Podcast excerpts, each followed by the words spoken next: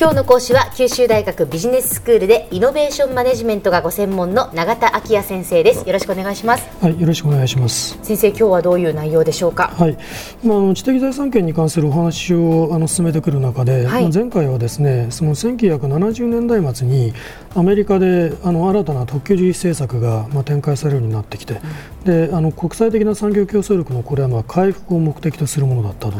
いうことをお話ししました。でこういう動きをまあ背景にして特に日米間あの企業間のですね特許紛争がまあ頻発するようになってきたということ、まあ、それからあの日本企業にもまあそのために特許戦略の重要性に対する認識が高まってきたということに触れたかと思います、はい、でところで今回はですねこの国が特許政策を重視して企業が特許戦略を強化するというこういうまあ一連の傾向というのはそもそもイノベーションに基づく競争優位の確保という、まあえー、国の政策なり、まあ、企業の経営戦略の目的から見て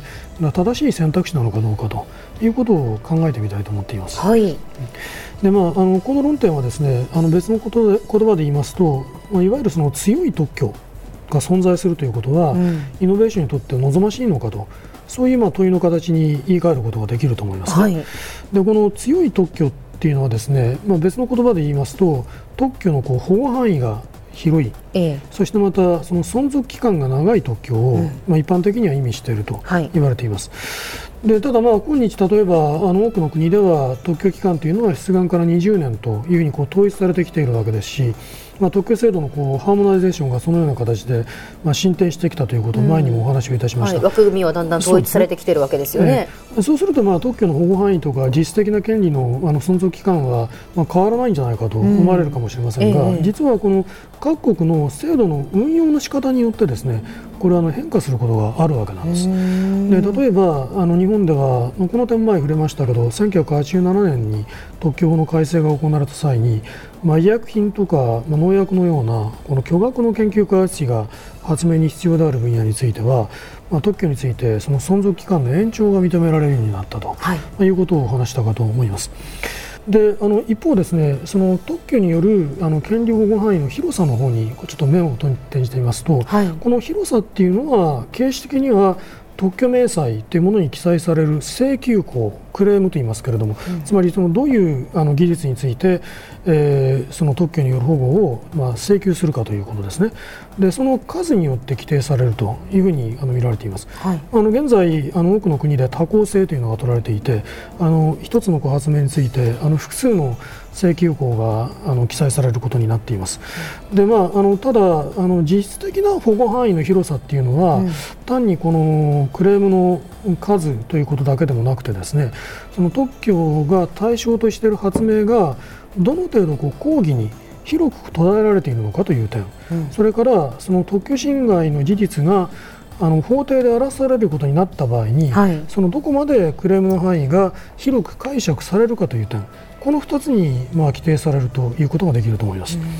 でまずあの特許の対象となる発明ということについては、実はあの次第にこう広範な内容がまあ含まれるようになってきました、例えばアメリカではあの数学のアルゴリズムですね、はいはい、演算方法があの特許として成立したというケースもあります。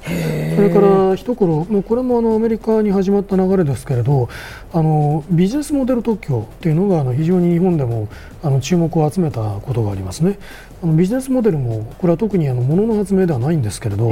あの特許の対象になるということで企業の関心を集めたことがあると思います。そういうことまで特許の対象になるんですね。はい、そうですね。それからあの一方でこのクレームの範囲を広く解釈するあの考え方、これ法廷でこれが争われるときに均等論という立場が取られることがあるんですね、均等等しいという字ですね、はい、え。ー、えー、これはですねあのクレームに記載されている発明と、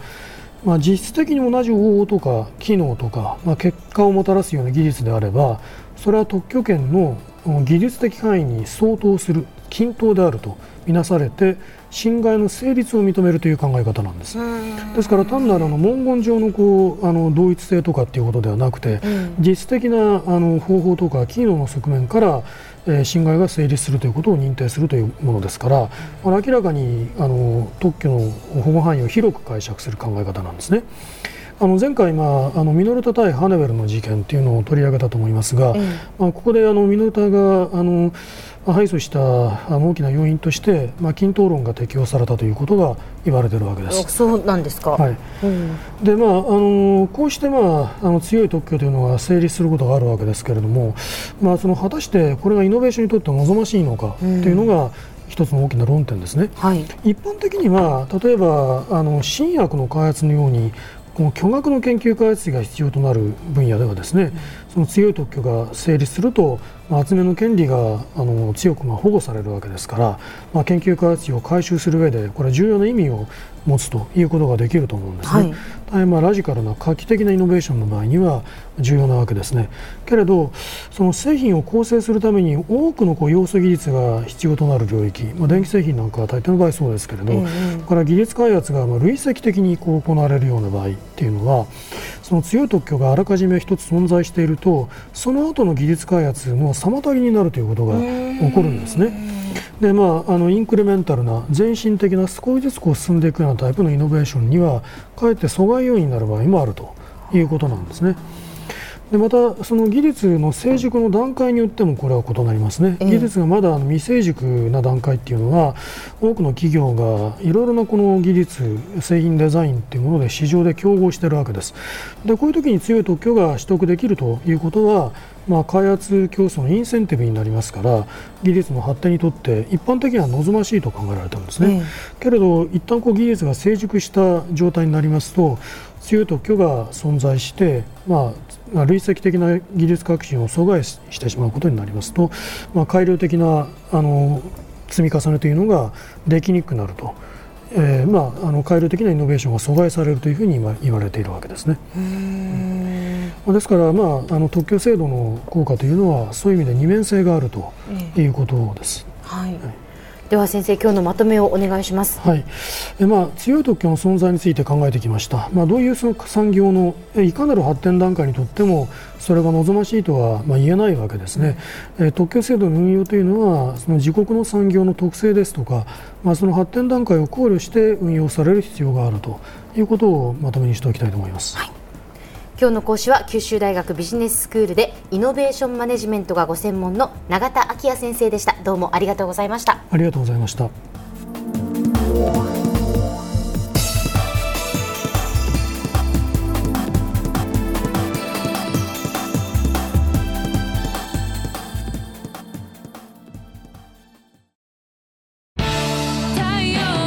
BBIQ は九州で生まれ